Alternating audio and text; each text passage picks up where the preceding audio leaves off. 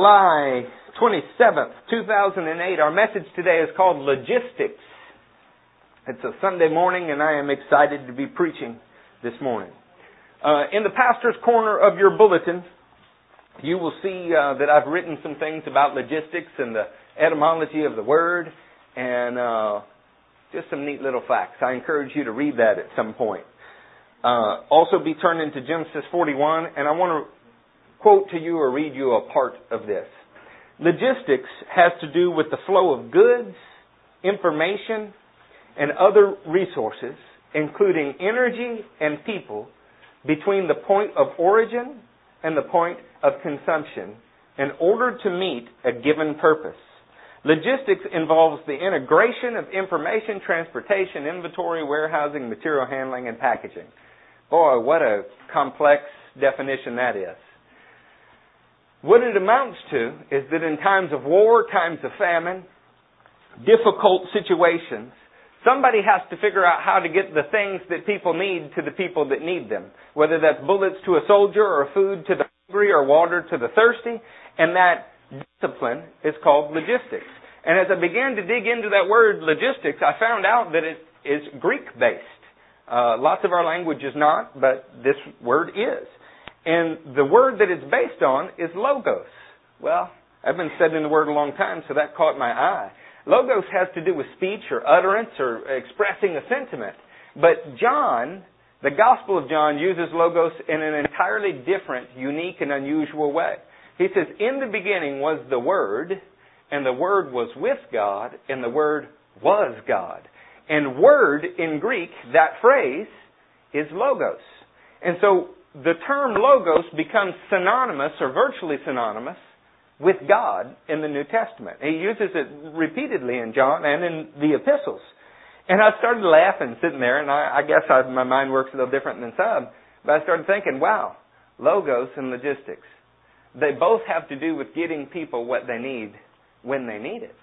Our God is in the business of supplying you with what you need, even when you don't know that's what you need for a given purpose.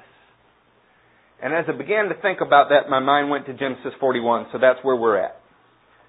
Uh, start in the 28th verse with me. I want to show you one of the first great examples of logistics in use. It is just as I said to Pharaoh.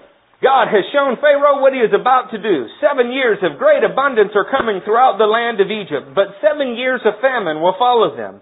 Then all the abundance in Egypt will be forgotten, and the famine will ravage the land. The abundance in the land will not be remembered because the famine that follows it will be so severe. You remember Joseph has interpreted a couple dreams, and the dreams tell about something that's coming. And what is coming is seven years of plenty, followed by seven years of great want. The reason the dream was given to Pharaoh in two forms is that the matter has been firmly decided by God, and God will do it soon. And now let Pharaoh look for a discerning and wise man and put him in charge of the land of Egypt. This is an example of the same thing that happens in world wars, the same thing that happens in large humanitarian efforts. Logistics becomes a problem. It's not that we don't have everything that we need. Seven years of plenty are going to provide everything that we need, but how do we get what we need to the people who need it when they need it? Logistics has to do with the transfer of something needed to the people who need it. And we find out that the Word of God is in the business of doing that as well. So Pharaoh hears Joseph's suggestion. He says, What we need to do is appoint a logistics officer, which incidentally is an entire branch of the military. How do you get so many tanks to one place? How do you make sure they're all fueled? How do you get the planes there? How do you know you have enough food for all of the soldiers? Our God is in that business. And when I say it's in that business, I want you to reflect on the slideshow you saw before the service. I didn't know that the dump had been shut down before we got there because of rain.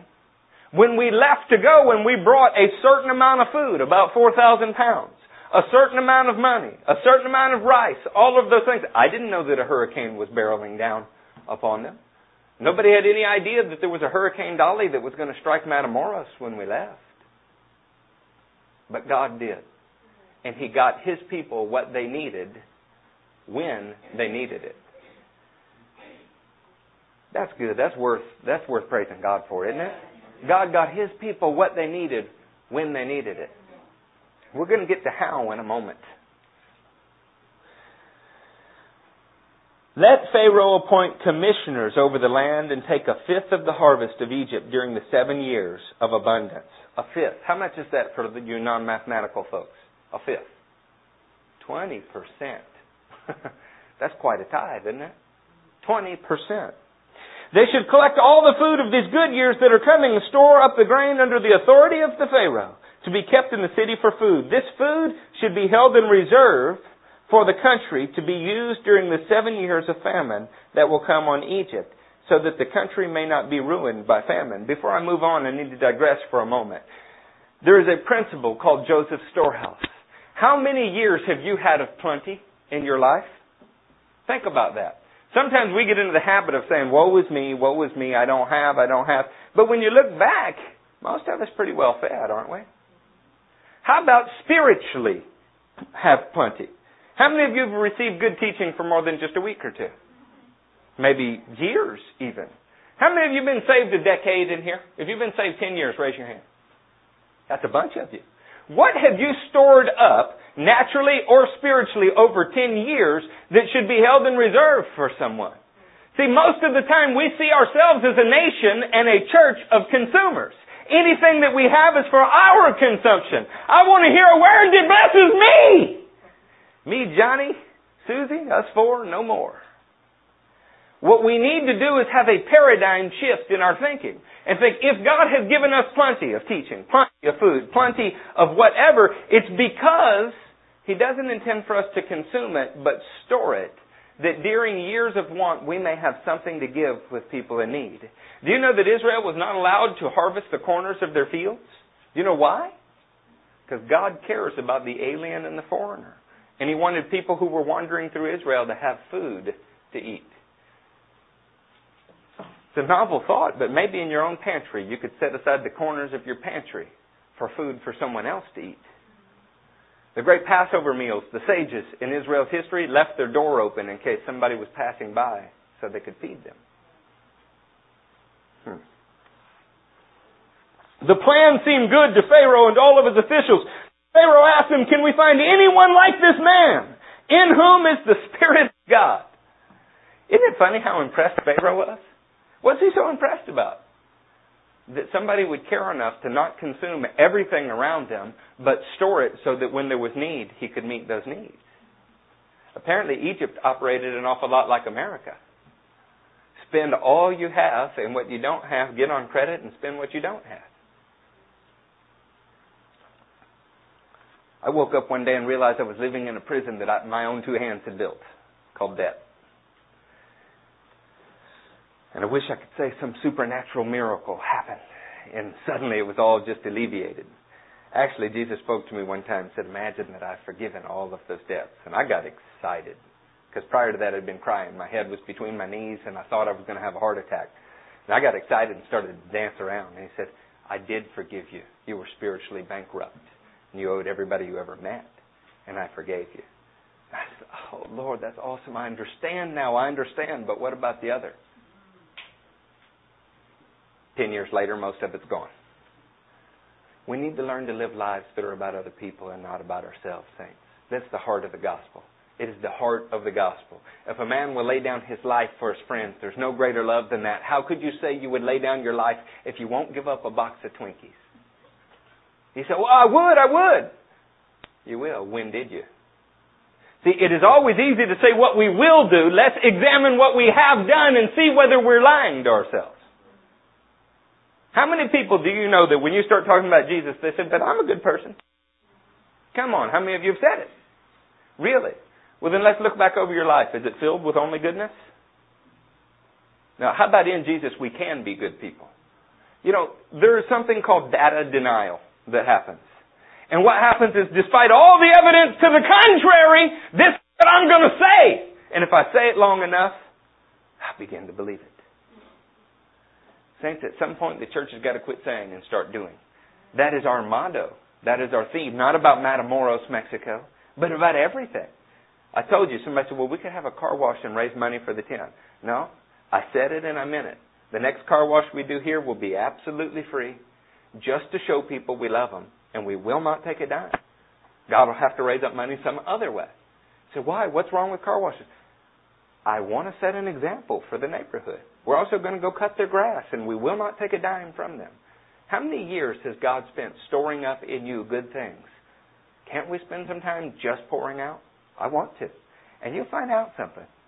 We're going to see it in the Word today. Your needs are met when you do that. They're met every time. God will never leave people who are sowing without seed to sow. It may look that way, but I promise it will not finish that way.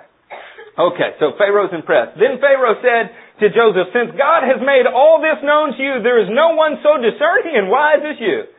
You shall be in charge of my palace and all my peeps, and they'll submit to your orders. Only with respect to the throne will I be greater than you. That's quite an exaltation. That means that in every way, Joseph has become Pharaoh, except there is actually also Pharaoh.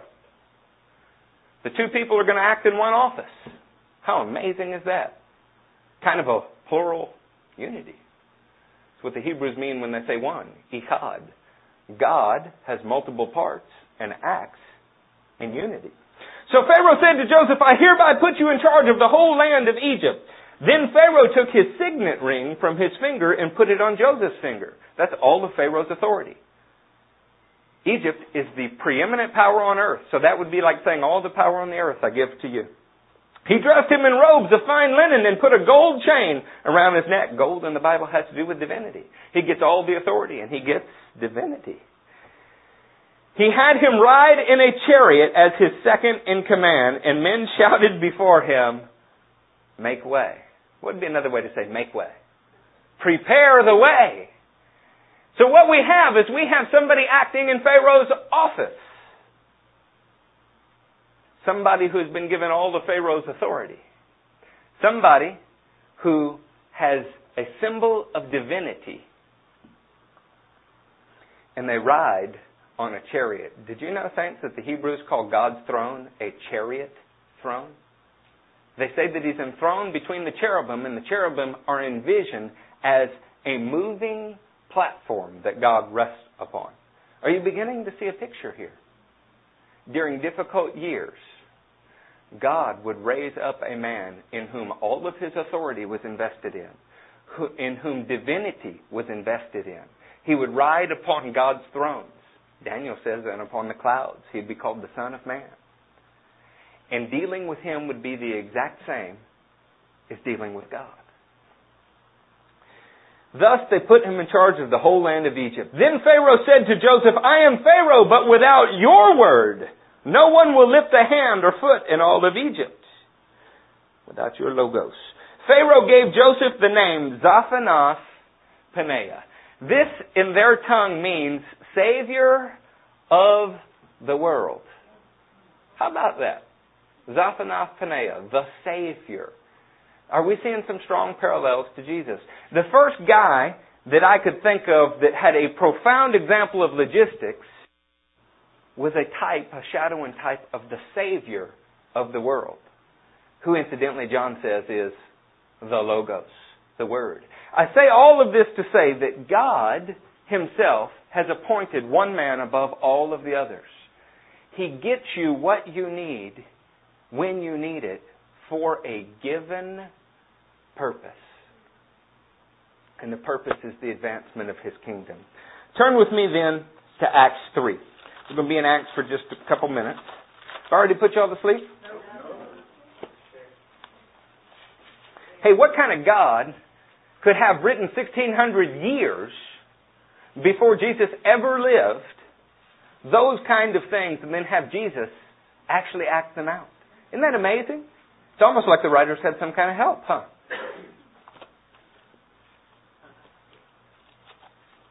In Acts 3,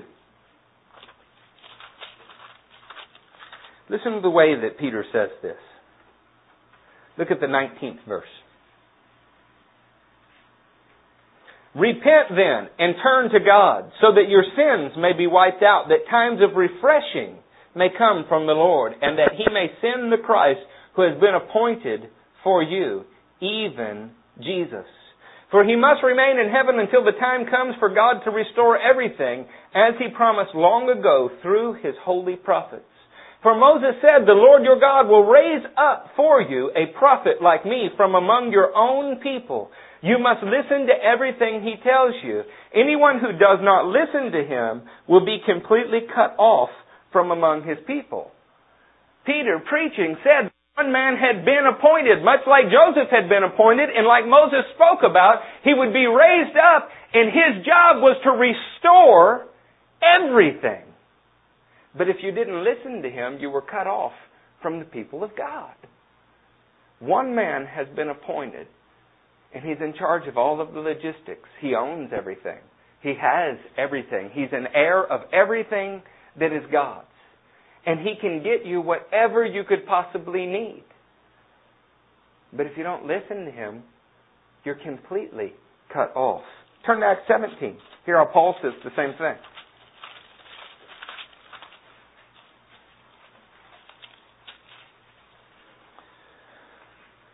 In Acts 17, start in verse 29. Therefore, since we are God's offspring, we should not think that the divine being is like gold or silver or stone, an image made by man's design and skill. In the past, God overlooked such ignorance. But now he commands all people everywhere to repent. For he has set a day when he will judge the world with justice by the man he has appointed. He has given proof to all men by raising him from the dead.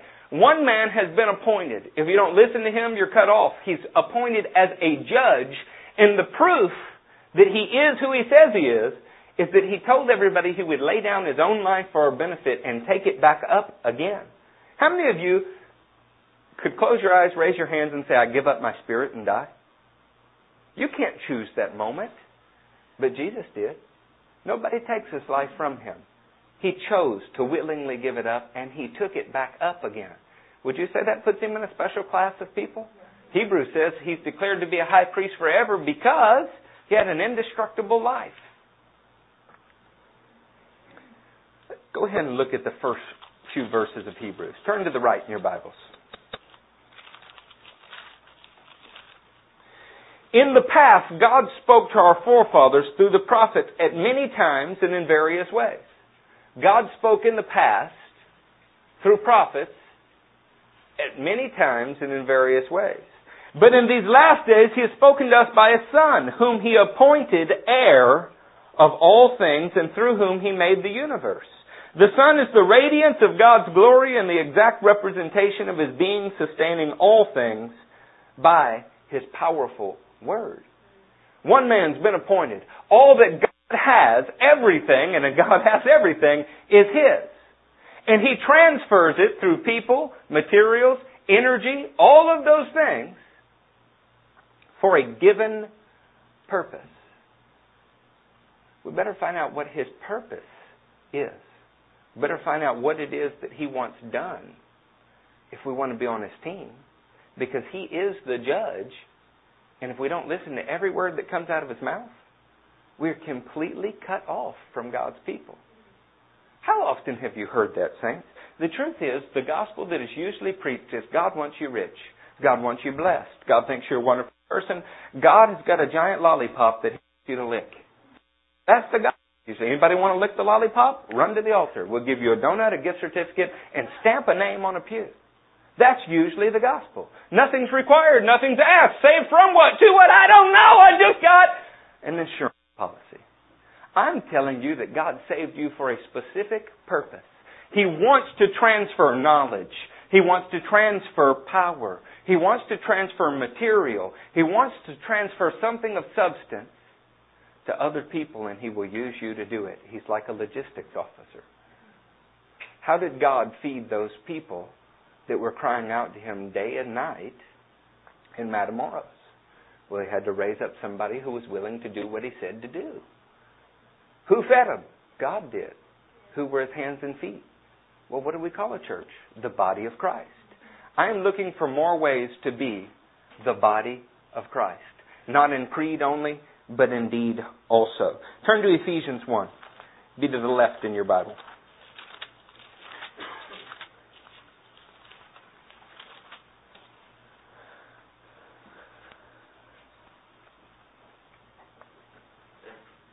Good, good. This is some super good stuff that you're fixing to hear. I can say that because I didn't write it. The guy wrote it from jail. 18th verse of first chapter.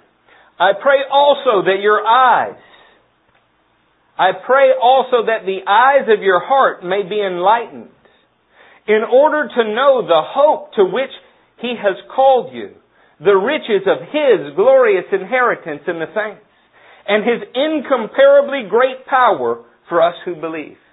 That power is like the working of his mighty strength which he exerted in Christ when he raised him from the dead and seated him at his right hand in the heavenly realms.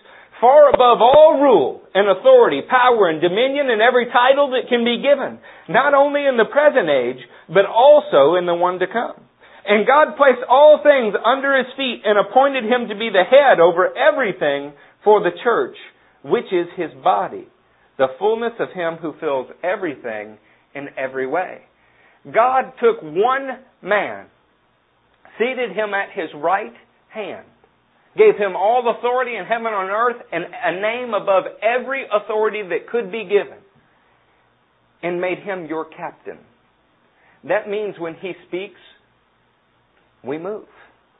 That means when he says don't move, we don't. That's the way this was supposed to work. And somewhere we've degenerated into two thoughts. One is that Christianity is something that happens in a special place where you meet with God for an hour on Sunday and an hour on Wednesday, or if you go to my church, maybe three or four hours on one of those days. And we see church and we see Christianity as an event. What I'm suggesting is that God has appointed one man whose whole life was poured out for you as an example so you could be an extension of Him in a lifestyle that serves God and not in an event. Do you know that rich people have charity auctions and things, right? Because it's easy just to write a check. Now, some checks are easier to write than others, but what we're looking for is not somebody who simply writes a check, but somebody who will actually work in the mud. You understand? God rarely uses, He does use, but He rarely uses just the philanthropist that has as much money as God and just gives it away. I mean, wouldn't you think that we could gather together a few famous people and meet all the needs of everybody everywhere? But then what would happen? You know, we would rename some of these cities after those famous people, wouldn't we? We'd bow down and pay homage to them. God gets no glory from that. You know where He gets glory? From taking simple, humble people who others don't think have much and providing for many. That's where the heart of God is. You don't believe me? Then why did he take a first century Jewish carpenter and provide salvation for the whole world? Personally, I would have chosen a king, or at the very least, a rock star. Right? Ephesians 2, starting in verse 4, really brings this home. But because of his great love for us, God, who is rich in mercy, made us alive with Christ even when we were dead in transgressions. It is by grace you have been saved. And God raised us up with Christ and seated us with him in the heavenly realms in Christ Jesus, in order that in the coming ages he might show the incomparable riches of his grace expressed in kindness to us in Christ Jesus. For it is by grace you have been saved we can all agree that you didn't do anything to get saved, right? How many books have been written about that? The problem is it's been taught so much, you didn't do anything to get saved, it's just an act of grace. It's been emphasized so much that the church has been lulled to sleep thinking that we're saved and we don't do anything. That's not what it says. It says that you didn't do anything to get saved.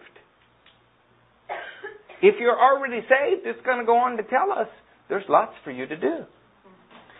Through faith or trust, and this not of yourselves, it's a gift from God, not by works, so that no man can boast. For we are God's workmanship. That means that Misty was designed by God created, engineered, put together for a specific reason. That means that Caitlin was too. Or Nick. Or dare I say even Judah. Workmanship. Now why do you design something specific? Why a half ton truck versus a three quarter ton truck? Well, because one's designed to pull a little different load. Not mine. Mine's designed to be in the shop. Actually, God is very close to Ford owners. Do you know why? He likes the broken and contrite in heart. An engineer at some point put pencil to paper and said, to be able to get out of this person what I need, this is the design that I need. Your lives were constructed that way. When God made Beth, when He fashioned her, He fashioned her in a way that He could get something specific out of her. She has a purpose for being on the globe. There's a reason. We call that a calling. And when you see somebody maybe playing an instrument and they're playing it well, but then they go drive nails for a living, they say, I think he may have missed his calling. It's worked its way into our culture, but we don't know what it means. It means that you were uniquely crafted by God for something. You were created in Christ Jesus to do good works which God prepared in advance for you to do. Think about how good God is. Let's talk about a logistics captain. Number one, He's the Logos. He was there in the very beginning. Actually, the phrasing is He's there before there was a beginning. And you know what He did? He began to speak forth His Word so that everybody on the earth could be provided for when they needed it. A people yet unborn could be provided for. Do you know that Jesus prayed for you? That's a weird thought, isn't it? John 17 says, I'm not praying for them only, but for those who will believe through their message. We serve the kind of God that lays out there for you what you need before you even know you need it. If you've ever read the second chapter of Genesis, this is a great example. God knows that Adam needs a wife. God knows it's not good for man to be alone. That's not my opinion. The Word actually says that. God said it's not good for man to be alone. He has in his mind to provide a wife for Adam. You know who doesn't know he needs a wife yet? Adam. Yeah. So God brings all the animals before him so that he can see they're in pairs of two see how they reproduce, all of those things, how God's plan is to fill the earth with them. He goes, dude, I'm missing something. God said, I thought you'd never ask. Pulls it right out of Adam's side. It was there all along. He just didn't know it. What is it that God could pull out of you? What is it that God has designed you for that you need with all of your heart like a car needs gas and you don't know it? I would suspect that if we will stand up before our Creator and begin to say, Lord, you know what I need more than I do, it's not a house you need. I bet it's a sense that you are fulfilling His divine purpose for your life, walking out the deeds that He has called you to walk out. You know what's the problem with two classes of people? This is just the truth, and y'all throw something. I didn't provide you hymnals, so you don't have anything to throw at me. Our teenagers kill themselves because they are bored. Bored. They have no sense of purpose. In our country, the same thing happens with our senior citizens. There's no reason to live. There's nothing left to do. Didn't just retire from job, I retired from life. So they go park in front of a machine to gamble. Because they got nothing to do. You never retire from the kingdom of God. God is in the business, He's in the business of looking to see what people need and then sending you to meet those needs. Your lives are not your own anymore. That's what the gospel's about. You say, well, I'm not going to Matamoros. Well, it's okay. There's people right out here. You don't have to drive eight hours to find a person. I bet if you walk out of this building, you could bump into one. Have you ever met a person that truly had no needs? I've met some of the wealthiest people in Houston, and I'll tell you the truth, they're the neediest, just in a different way. You know, when somebody has a lot, people talk to them a certain way. You know, ah, those are nice shoes. What a beautiful house you have. Everything that you do is wonderful, right? And that person sitting there thinking, are they nice to me just because I got money and they want some? Or are they nice to me because they like me? What an I've never had to be in that position. You know what they might need? Friend, I love you and your life looks great on the outside. But the truth is, you seem rotten to the very core. You need to get saved. Well, I never. It's okay. Now you have. It's okay. Need more friends that tell you things like that. See, there's all kind of famines that you can have. Amos, going to spare you from having to turn to Amos. Amos, in the eighth chapter, speaks of a time period where an entire nation would mourn like somebody mourning for an only son, and the sky would go black in the middle of the day. Can y'all think of a time that ever happened?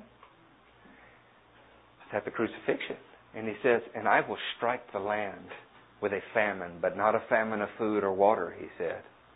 A famine of hearing my word. A spiritual famine. I'm suggesting that Joseph met a natural famine. He stored food so that he'd have something to give, but natural famine, lack of food, is not the only kind of famine people have. In fact, in this country, we think we hear the Word of God so much because there's a church on every corner. There's somebody preaching asking you for your money on every channel.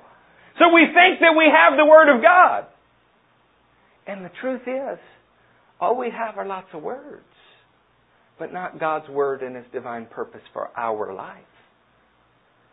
Our church wants to raise up lives that are truly changed.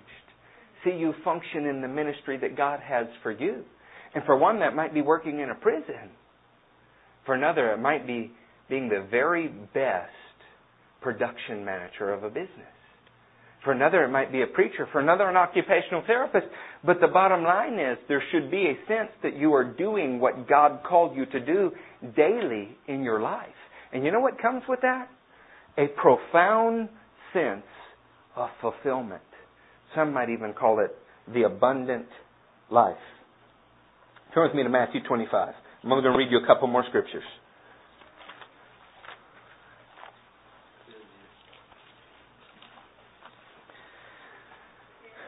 I'm going to say something that sounds incredibly redundant. When Jesus saves my life, when He saves me, He saves my life. well, what do you mean? Of course, that's what it meant to be saved. No, it's more than that. It's not just that I got saved from a life of sin. That's true. That happened. It's not just that I got saved from destructive behavior. That is true. That happened.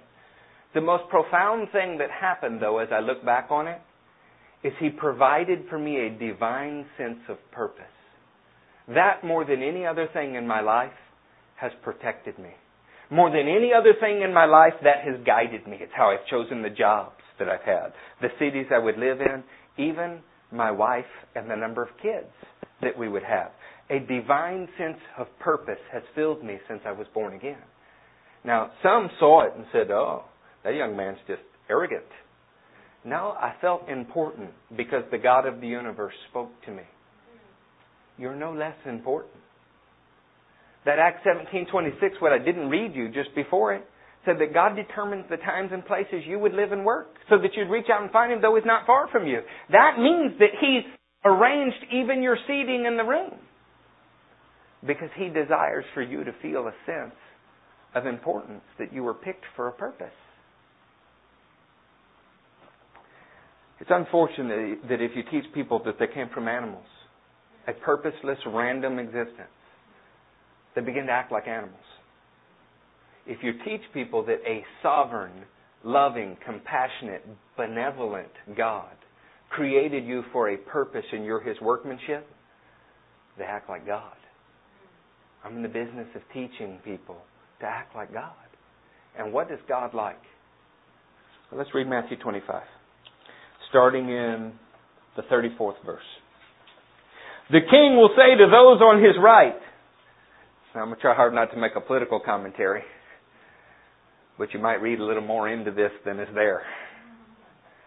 I was speaking one time and a lady gave me a problem, and uh, I remember to this day she was sitting on my left. You know how I know where she was sitting? Because all the problems come from the left. No, I'm kidding. All right. The I'm sorry, Jesus. That that was bad. I've been watching Fox News. Y'all forgive me. I watch CNN for an hour It'll balance it out, right? A week of Fox when okay. Then the king will say to those on his right, Come, you who are blessed by my father, take your inheritance. The kingdom prepared for you since the creation of the world. How long has the kingdom been prepared for you? Since the creation of the world. But it's our job to walk in it. You hadn't been here since the creation of the world, have you? So God's plans for your life long pre-existed your life because in the beginning was the Logos who is in the business of logistics. For I was hungry and you gave me something to eat. I was thirsty and you gave me something to drink. Does anybody need a seminary degree to hand out water? No? In fact, you probably could do this without much education at all. You know, they looked at the early church, the religious establishment, and they said, these are unlearned, untrained men. But they took note, Acts 4 says, they had been with Jesus. You know why? Because of their actions. We value what people say entirely too much. We get impressed with our own wording. We like to read the things that we've written and impress ourselves and talk to people and you say, hey, would you proof this? But really what you want is for them to admire your wording. We need to learn to place a lot less value in what somebody says. Because the truth is, the truth is, most of the time their actions don't represent what their words do. I wish that that was not the case. I would like simply for us to say yes, and our yes is yes. But how many times has somebody said, I love you, and their actions show they hate you? How many times? Come on, ladies, tell me the truth. How many times has somebody said, I love you, and their actions show they value you very little? Yeah. For I was hungry and you gave me something to eat. I was thirsty and you gave me something to drink. I was a stranger and you invited me in. I needed clothes and you clothed me. I was sick and you looked after me. I was in prison and you came to visit me. Then the righteous will answer the Lord, When did we see you hungry and feed you, or thirsty and give you something to drink? When did we see you a stranger and invite you in, or needing clothes and clothe you? When did we see you sick or in prison and go to visit you? The king will reply, I tell you the truth, whatever you did for one of the least of these brothers of mine, you did for me. You want to do something for God? Anybody in here want to do something for God? Three of you want to do something. What am I doing here? We'll start selling pitas or something. Anybody want to do something for God? Do something for your fellow man in His name.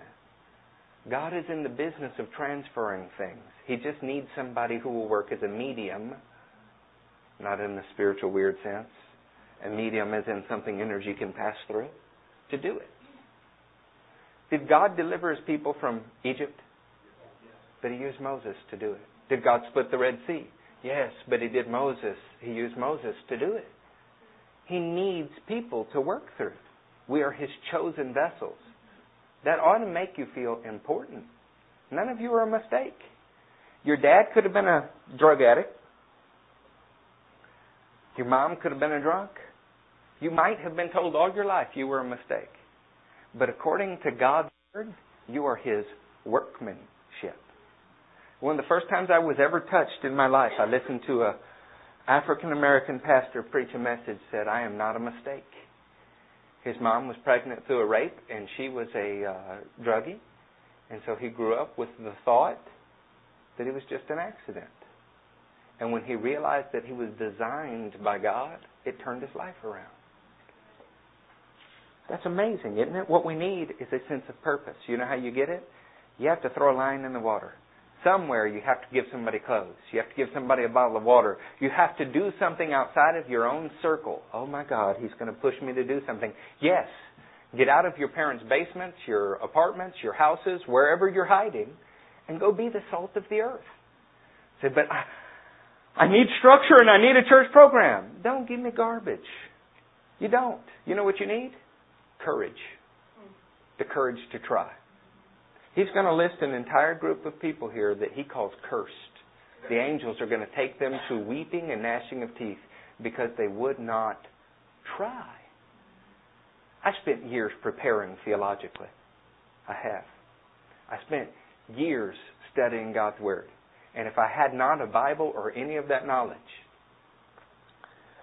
I could still probably accomplish something for God because I would try. It's not dependent upon my ability, it's dependent upon my willingness to try. The difference between a sheep and goat is those who tried. That's it. Are you willing to try, church? Church, are you willing to try? Yes. See, it's hard to even get us to speak in church. We're so used to just sitting back and receiving. Christianity is not a passive religion. If you are a part of a Christianity that is passive, well, I won't tell you what to do. The Word of God will tell you what to do. But you might consider that it's not authentic Christianity. It doesn't matter how poetic, how handsome the pastor. It doesn't matter how good you feel about being there. If it is passive, then the first century revolutionary who turned the whole world upside down wouldn't recognize it, and he's certainly not the Lord of it. Psalm 33, we're going to read the 13th verse. I know, y'all are ready for me to be done, but I have more I want to tell you, and then I'll be done. I told you a few weeks ago I was through worrying about that kind of stuff. If you didn't believe me, you do now, huh? I don't want to give you more than you can absorb, but the truth is, is it's been about 35 minutes, and uh, I have two more scriptures that I think will be good for you.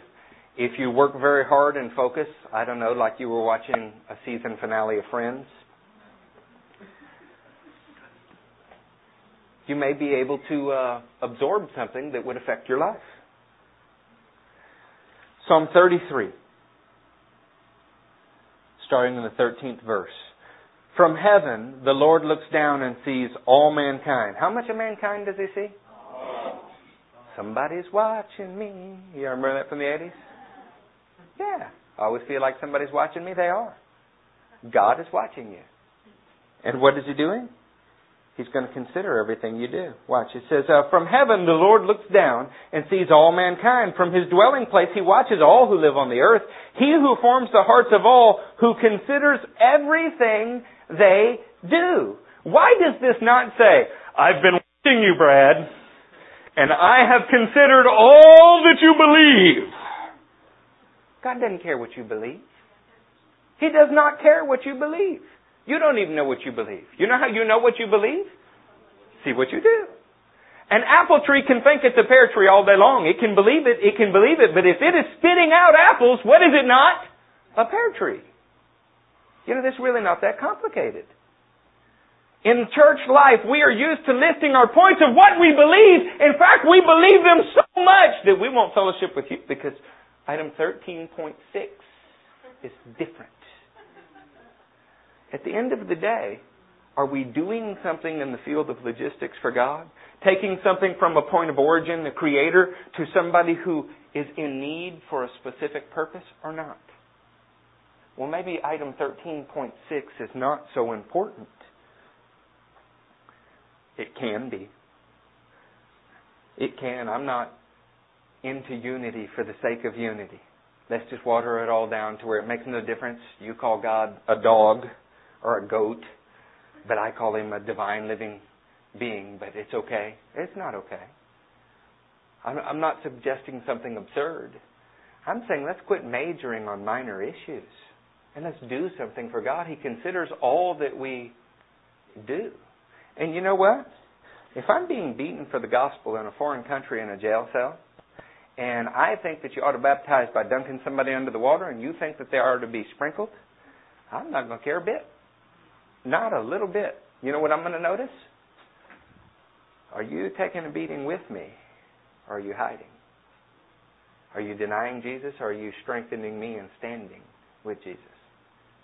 Do you really think that some of that matters when persecution increases? We have the luxury of it mattering right now. But if you get busy doing things for Jesus, I tell you, Usto and I, in some ways, are worlds apart theologically, and I couldn't care less. It provides something interesting to talk about when we ride together in the car. But that's it. You know why? He's interested in doing the same things I'm interested in doing. He has what the Bible calls good eyes. Matthew speaks about it. It says, a person with a good eye is full of light. A person with a bad eye, his whole body is full of darkness. And how dark is that darkness? And you go, what? It's because the Jewish people taught that a good eye is the one who has his eyes on what God has his eyes on, specifically charity. And if your eye is on what God's eyes are on, your whole life will be full of God's goodness. If your eye is bad and is not, if it's selfish, not on what God's eyes are on, then your whole life will be full of darkness. What a strange transition. He goes from talking about eyes to nobody can serve two masters. You'll love one, hate the other. You can't serve both God and money. And you go, how'd we go from eyes to money? Because he was talking about selfishness and greed the whole time. We just missed it. He considers all they do. No king is saved by the size of his army. No warrior escapes by his great strength. The horse is a vain hope for deliverance despite all its great strength it cannot save. But the eyes of the Lord are on those who fear him, on those who hope in his unfailing love, to deliver them from death and keep them alive in famine. Somewhere out there, somebody that you're specifically designed to interact with. Somebody, somebody that Angie was uniquely created to mesh with is waiting. And they have this hope. Maybe it's a hope that's unspoken, but it's a hope. I wish there was somebody that understood me. I want to be close to God. I just don't know how. Maybe they're in a spiritual famine. Or maybe she's going to Guatemala soon. Maybe there's somebody on the other side of a great ocean that has seen a vision, that has been prepared. And it's not a spiritual famine they need. Maybe they just need a plate of food. And she's been designed to bring that there. What have you been designed to do?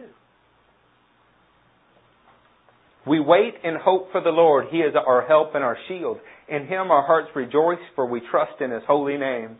May your unfailing love rest upon us, O Lord, even as we put our hope in you. What happens if Cody puts his hope in God, but the person designed to help him, the person designed to bring him the thousands of pounds of food right before the hurricane says, No! I would rather build a gymnasium. No! I would rather, one church cut off missions so they could plant more trees.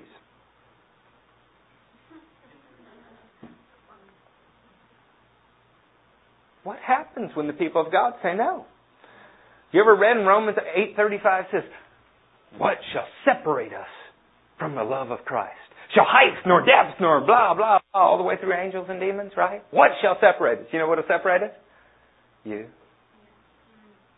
Well, how could how could Jennifer separate me from the love of God if she's the person who is supposed to bring from God something to Michelle and she says, I don't like Michelle very much. Something has separated us, and it was not height or depth or an angel or a demon. The most powerful thing in the universe is your free will because it's the only thing that God does not exert pressure over. And when we choose no, the work of God goes undone. I refuse to say no any longer. You ready for your last scripture? Amen. Yeah. Amen, right? Yeah, hey, yes. Are you ready for your last scripture? Yeah. Okay. Turn to Kings.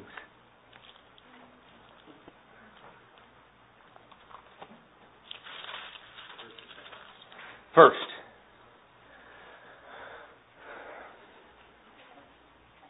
Uh, we're going to be in the 17th chapter. Joseph's famine was literal food, right? Amos' famine was spiritual food. We have a famine in the King 17 that is both. It is both spiritual food and natural food that is lacking. It is always easier to see something natural and meet that need. You know why? You can touch it, you can feel it, you can test drive it. You can see the effect that something has. Right? I know that this kid wants a teddy bear. Give him a teddy bear, and what do I get to see? Oh, their eyes light up, their tears well up. I mean, God, I'll take a picture of that in the church and cry. You cannot see some needs, though. But our God, who is the author of logistics, knew the need before the people even did. And so he puts in our hearts things that might seem strange, like prophesying to a internet camera.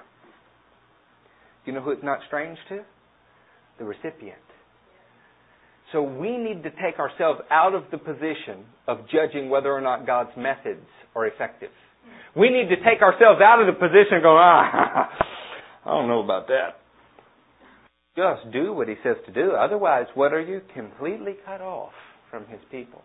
Funny how that never makes it into sermons. What we do is talk about ridiculous theological inventions like uh, God's permissive will please. Please, do you really need a degree to know that that is a crock and not the shoes? Do you really need a degree to know that? Who on earth has a permissive will? Nicholas, what I want you to do is this. But if you don't want to, you could also do this. Are you kidding me?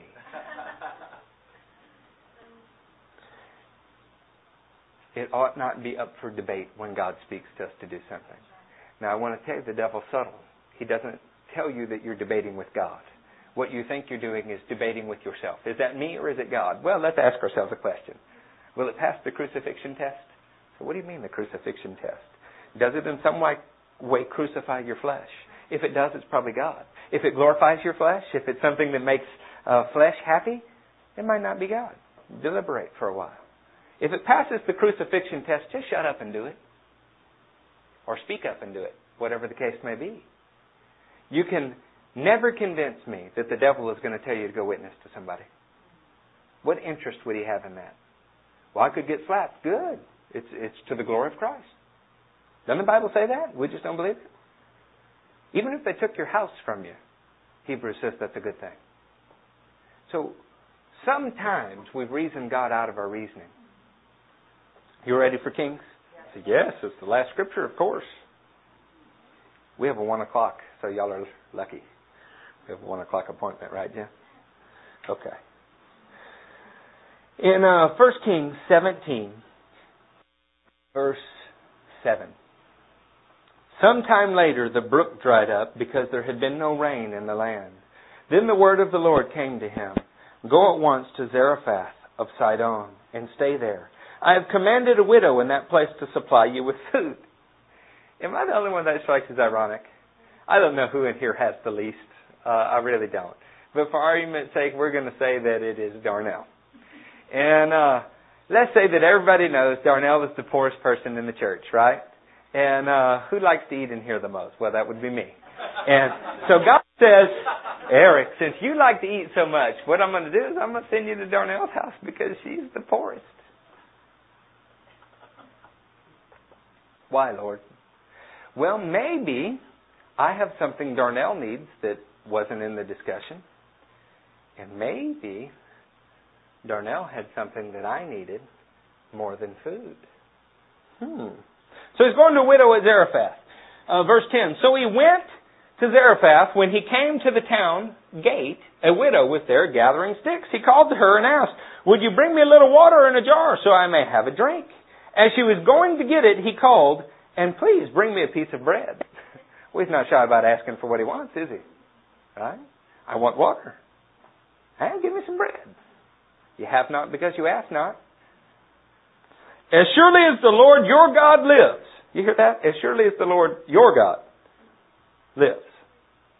If he's the Lord your God, who's he not? The Lord my God. Right?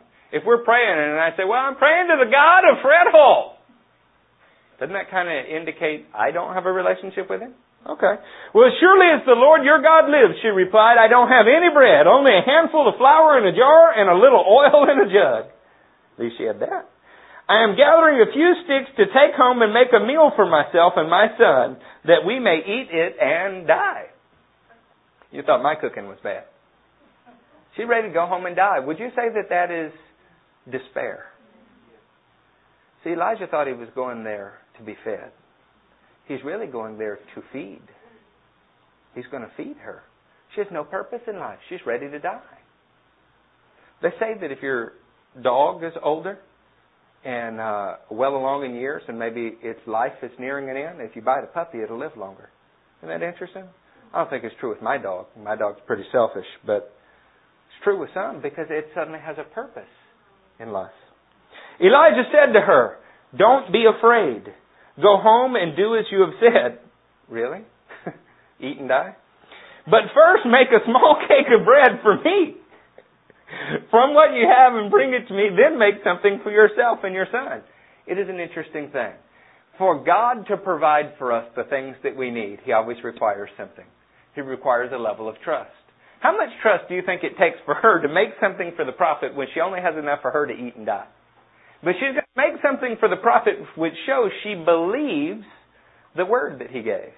And this opens the doorway of trust for the captain of all logistics named Logos to bring her all that she could possibly need. Watch this.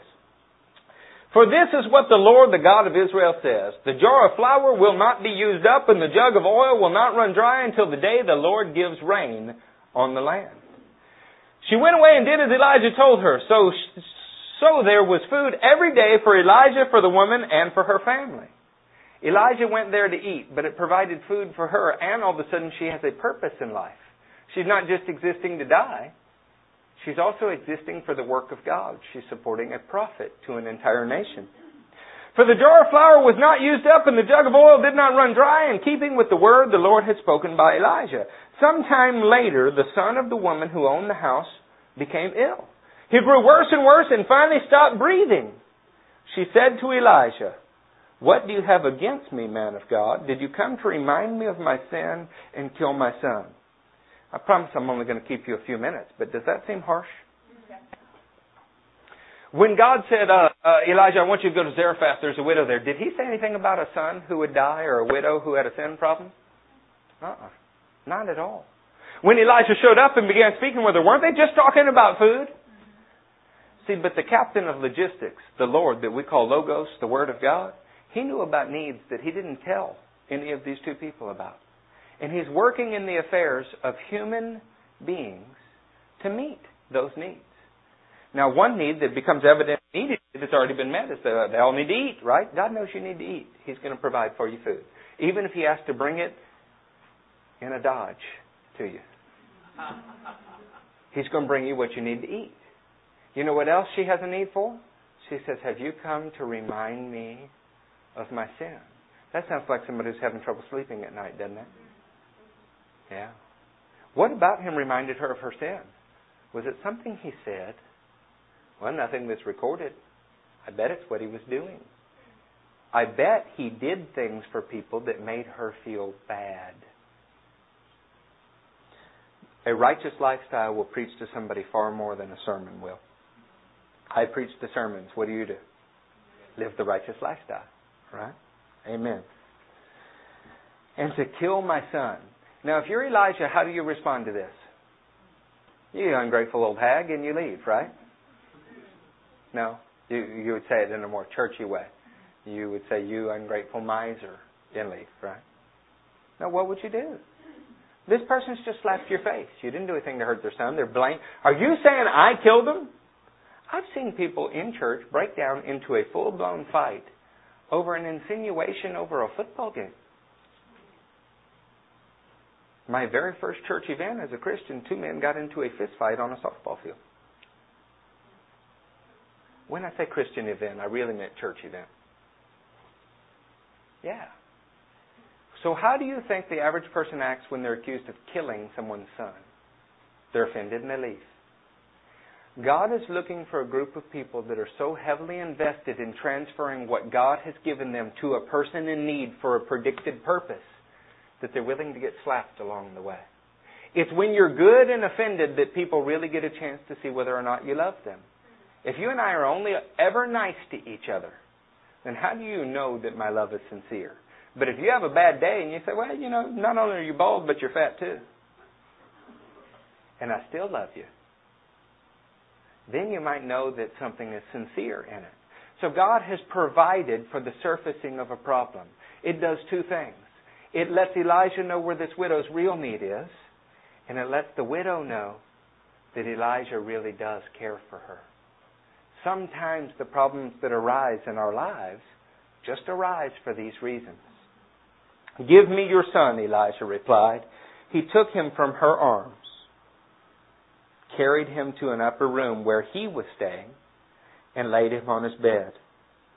Then he cried out to the Lord, O Lord my God, have you brought tragedy upon this widow I am staying with by causing her son to die? Then he stretched himself out on the boy three times and cried to the Lord, O Lord my God, let this boy's life return. What if he gave up after the first one? Or the second? People of God need to be, uh, it needs to be impossible for you to be offended. And you need to be persistent to the point where once, twice, you don't strike out. You keep working. The Lord heard Elijah's cry and the boy's life returned to him and he lived. Elijah took this young man into his close personal space. He took him into his house. Usually when we minister, we want to minister to somebody at a great distance. Don't come into my house. Don't see where I live. We want to minister out somewhere in a church building, at an event. Real ministry is your lifestyle and it brings people into your close personal circle. Then did you see what Elijah did to put life in this boy? He stretched himself out on top of the boy. Paul does the same thing in Acts with a young man named Eutychus who falls from the second story of a window while Paul preached, hear me, on and on. he fell asleep, he fell out the window. Paul also laid on him. This is because when we get eyeball to eyeball, nose to nose, mouth to mouth with other people, what's in us gets on them. But if they only see us on a stage or at a distance or on a TV channel, what they see is a mirage. It's not real. Real Christianity is spread through your actions, and it's spread in a lifestyle that you live among people, salt of the earth. If you don't think that it works, watch this. Elijah picked up the child and carried him down from the room into the house. He gave him to his mother and said, Look, your son is alive. Then the woman said to Elijah, Now I know that you are a man of God, and that you and that the word of the Lord from your mouth is true. She didn't know it before. She called Elijah's God your God. But now she's saying, Now I know that the things you've told me is true. Why? Was it because of something he said to her? She saw someone who was dead now alive. When you go out into the world, when you leave this place, people in the restaurants you go to, people in Walmart, should begin to see that something is different about you. You are no longer dead, but you are alive. Because you've come eyeball to eyeball, nose to nose, mouth to mouth with the King of Kings, Jesus. And now what was in him resides in you. The same power that raised him from the dead. And why did he do all of those things for you? So that you could be his workmanship created in Christ Jesus to do good works. This week, more than just Matamoros, you find somebody at a mailbox, at Walmart, at Panera Bread, at your coffee house, and you be God's hands and feet in their life. I have a cousin that somebody bought a Happy Meal for or something of the like that she didn't know. And it was the biggest answer to prayer in her life and the biggest witness of God. She has a cousin who is a pastor and is surrounded by people who believe in miracles and been healed of cancer and all kind of things. But the biggest witness of God in her life was somebody bought her food at Burger King. I wonder what you were designed to do and who's out there waiting for you to do it. Stand to your feet. I make you a deal. If you come back next week, we'll dismiss before we did today. I really do love you. And we could have quit right after the slideshow and that would be enough. But if you are used to going to church week after week and nothing about your life truly changes, you need to ask yourself, why are you going? Would you go to a car mechanic and bring week after week and nothing about your car was ever different? Need to find out what is it that you want from God, that you want from a ministry. You want somebody to pat you on the back and just tell you you're a wonderful human being? Stare in the mirror and lie to yourself. You don't need to pay somebody to do that. Why is it that you walked in here today? Is it you are in love with Jesus and with all your heart you want to just be a little more like Him, grow a little closer to Him? Well, then you may have come to the right place. That's where our heart is too. We will not get everything perfect. I'll mess up a lot. You know, me every time. But our heart is 100% sold out for being doers of the word. And you're invited into that. Every one of you. And if you're not here, we'll miss you, but we'll go on without you. We want you to join with us in this vision of doing the Word. Amen? Amen. Then let's pray. Hey, can we do something really weird and Christian like? Y'all join hands? Oh, no. Yeah, across the aisles. The left and the right.